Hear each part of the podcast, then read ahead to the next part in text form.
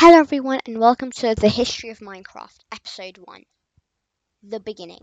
I'm not going to stand around and introduce, introduce myself, but uh, my name is... Yeah, I'm not going to tell you that. But you can call me Dark Blazer, and without further ado, let's get started. Minecraft has been around for more than a decade. Yeah, that's a pretty long time.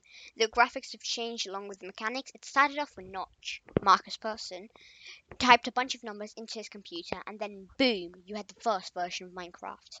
In May 2009, the very first version, the very first version of, of the game we love, originally known as Cave Game, was created. The own the menu itself was just a bunch of grass and cobblestone, not just because they were the only blocks in the game at the time.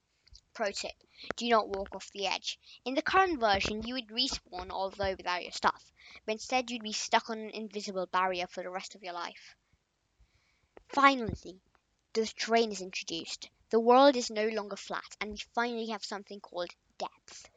New building blocks have been added now. We now have dirt, not grass, dirt, stone, and wood. Saplings have also been added, but they aren't strong enough to grow into trees. Um, Notch? It's lonely on this floating cube in space. Can I have some friends? Well, guess what? Now, when you press G, you can clone yourself and, rep- and reproduce crazy versions of your player. Now Notch thinks that the game is ready for public, so we changed its name from Cave Game to, to the name we know all so well, Block Break. Just kidding, he changed it to Minecraft. The very first version was called Classic.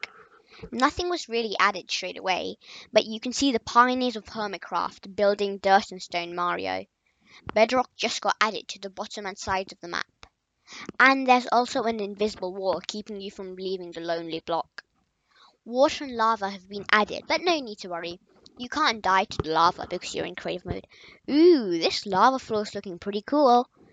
There was a small problem though. There was no limit to the extent they can flow, so you may end up flooding your entire world from just a single source block. Trees got added, but they look like the ones I'd made on 4, so we're not going to talk about them. New elements, we've now got coal, iron, gold, and sand. They now spawn naturally around the world and in your hotbar. Tired of flooding your own house with lava? Just take it out on someone else, because multiplayer mode has just been added. Everyone thought that there would be it would be great, but there was one slight problem. There were no skin options. Everybody was a Steve, so Notch started to give us an option to change our skin, but the only other one was Alex. Now, tired of filling your house with water? Well, now you can do something about it with the newly added sponges. Some players built giant walls to be safe of griefers. Yay! 60 new wool colors just got added to the game, as well as flowers, mushrooms, and gold blocks. Whoa, whoa, whoa. Is that lime wool called chartreuse? Ah, the game is so beautiful. Splashes of colors left and right, friendly players to hang out with.